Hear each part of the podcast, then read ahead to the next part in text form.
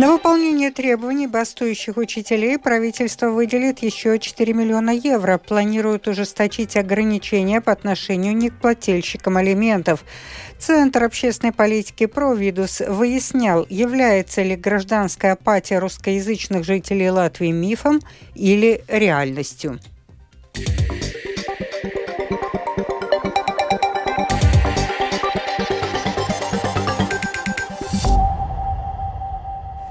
На выполнение требований бастующих учителей правительство планирует выделить еще 4 миллиона 200 тысяч евро, заверила министр образования Анда Чакш. Эта сумма будет в дополнение к уже выделенным 9 миллионам евро, что предусмотрено утвержденными 21 апреля поправками в правила Кабмина об оплате труда педагогов. Финансирование будет использовано для повышения зарплаты тех учителей, чья ставка зарплаты в настоящее время выше минимальной. Педагоги в Латвии бастуют второй день. Сегодня состоялся очередной раунд переговоров между премьер-министром, профсоюзом педагогов и Министерством образования. На встречу был приглашен также председатель Союза самоуправления Гинс Каминскис. Политики говорят, что зарплаты учителей можно повысить, в частности, упорядочив сеть школ. Гинс Каминскис согласен с тем, что сеть школ надо упорядочить, но считает, что нельзя делать механически. К тому же это не даст так много денег, что можно будет пустить их на зарплаты педагогов, говорит он. Он уже указал и на другие возможные проблемы. От этого денег особо не появится. И мы видим, что из учителей закрытых школ только каждый третий, четвертый идет работать в другую школу. Те, кто в пенсионном возрасте, идут на пенсию и остаются жить там, где они живут. И еще вопрос в том, насколько долгой может быть дорога ребенка до школы. Правильно ли это, когда маленькому ребенку в одну сторону надо добираться полтора часа и в другую полтора часа? Есть случаи, когда три часа надо проводить в дороге. Разве это правильно? Наверное, нет.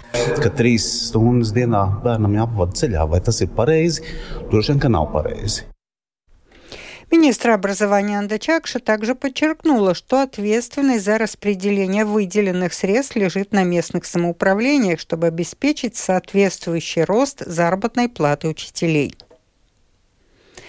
планирует ужесточить ограничения по отношению к неплательщикам алиментов. Такие поправки в законе о гарантийном фонде средств на содержание поддержала ответственная комиссия Сейма по правам человека и общественным делам, рассказывает Скирманте Бальчуте.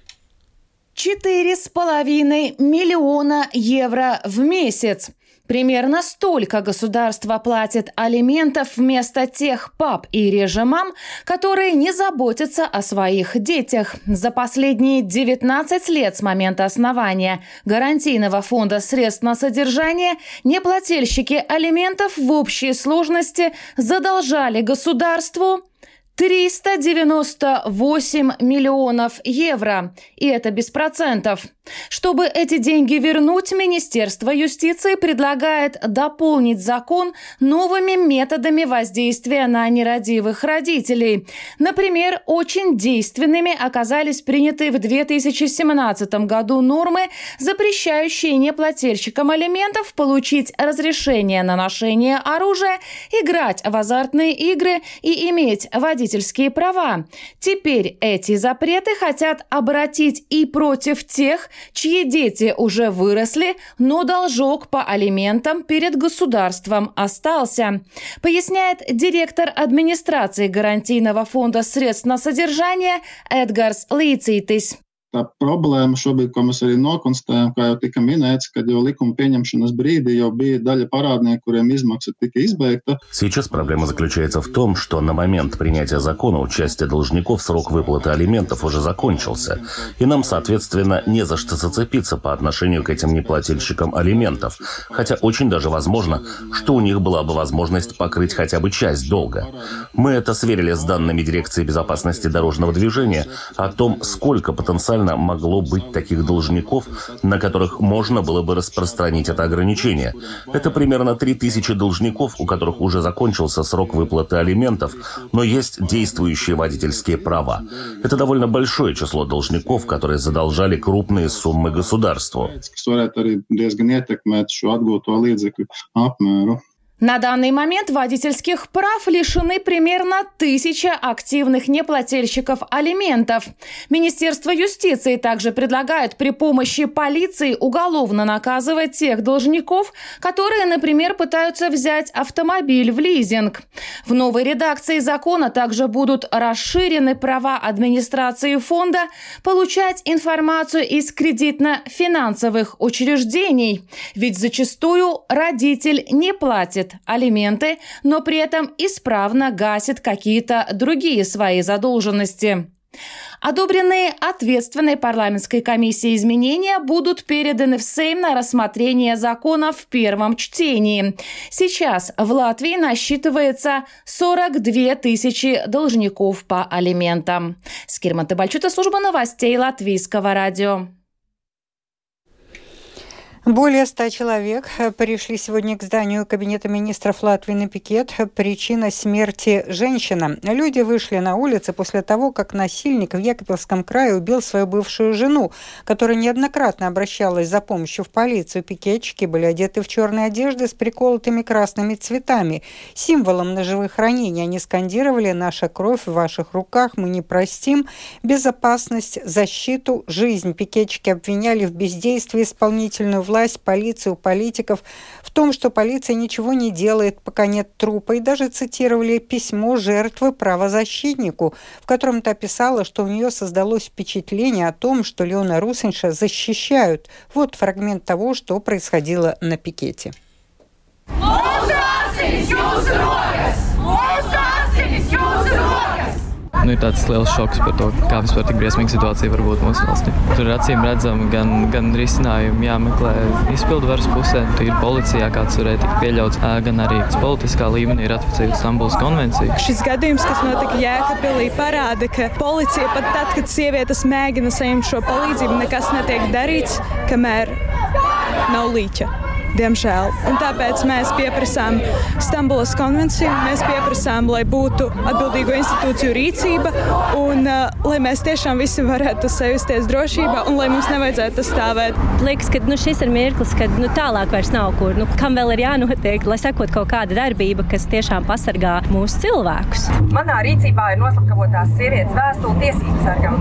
Viņa raksta, gandrīz vai liekas, ka Leons Rusiņš tiek aizstāvēts. Пикет провели организация «Марта», Севета и Павейцас и протест. Продолжит представитель Центра «Марта» Беата Йоните. У полиции были все необходимые инструменты, предусмотренные законом, чтобы задержать Леона Русинша и держать его в заключении за все, что он делал, учитывая, что он не только преследовал пострадавшую, но также других женщин, а также коллег, а также то, что он нарушил временную защиту от насилия. В этом мы видим халатность полиции и ответственных должностных лиц, так как ничего не делалось. И Леонс Русинш продолжал жить, будучи угрозой для окружающих окружающих людей. И, к сожалению, это увенчалось убийством женщины. В свою очередь, директор Центра Марта Илу Талуса сказала службе новостей, что произошедшее убийство показало необходимость более эффективных механизмов надзора за насильниками, а также то, что необходимо ратифицировать Стамбульскую конвенцию, которая обеспечит защиту не только женщин, но и всех членов семьи. Государственная полиция продолжает розыск Леона Русеньша, подозреваемого в убийстве супруги, призывает граждан присылать следователям фото и видеоматериалы, на которых может быть запечатлен подозреваемый. Сообщили в полицию. По словам полиции, она продолжает активные масштабные поиски, используя соответствующую тактику и методологию. В настоящее время в расследовании полиции э, работает по трем основным направлениям. Человек совершил самоубийство, находится в Латвии или за границей. Вся вина за убийство женщины в Екапелсе лежит на государстве, заявил в программе портала Делфи президент Эгел Левиц. В начале мая он планирует встретиться с главой госполиции Армандом Руксом и генпрокурором Юрисом Стукансом, чтобы выяснить, кто несет ответственность за убийство женщины. Левиц заявил, что убитая сделала все, чтобы добиться защиты, которая не была ей предоставлена.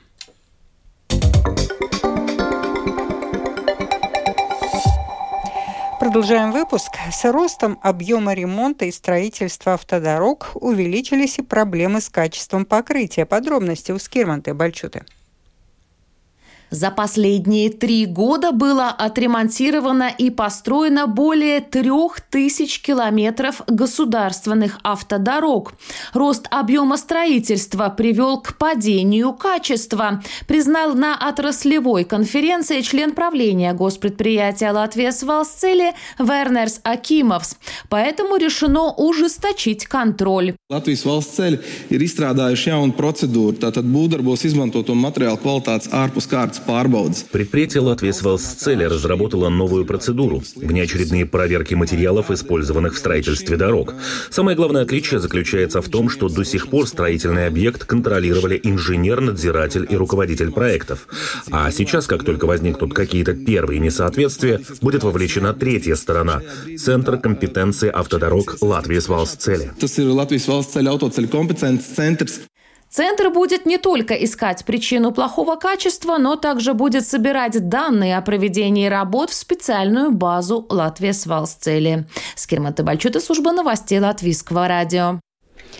Комиссия Сейма поддерживает поправки к законам, чтобы уменьшить доступность алкогольных напитков. Изменения об обращении алкогольной продукции из закона об электронных СМИ предусматривают сокращение доступности алкогольной продукции, ограничение рекламы и маркетинга, а также дополнительные мероприятия в сфере информирования и просвещения населения.